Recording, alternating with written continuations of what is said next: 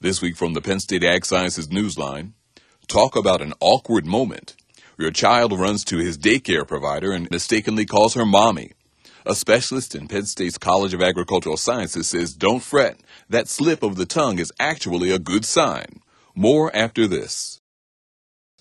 Parents dread it because it triggers guilt and worry about the effects of childcare. Caregivers worry that the child may be getting too attached. But Lynn Horning, assistant director with Penn State's Better Kid Care program, says the honest mistake is an indicator that the child is feeling happy and secure in the child care setting. If my child calls a caregiver mommy, my child feels so good with that person that they mix them up with me. And it's an okay thing because that says to me that my child is so well cared for here that they feel as secure with this person as they feel with me. And that's exactly what I want. Horning says far from an excessive attachment, close relationships with other caring adults are critical to a child's healthy maturation and growth. From Penn State, I'm Gary Abdullah.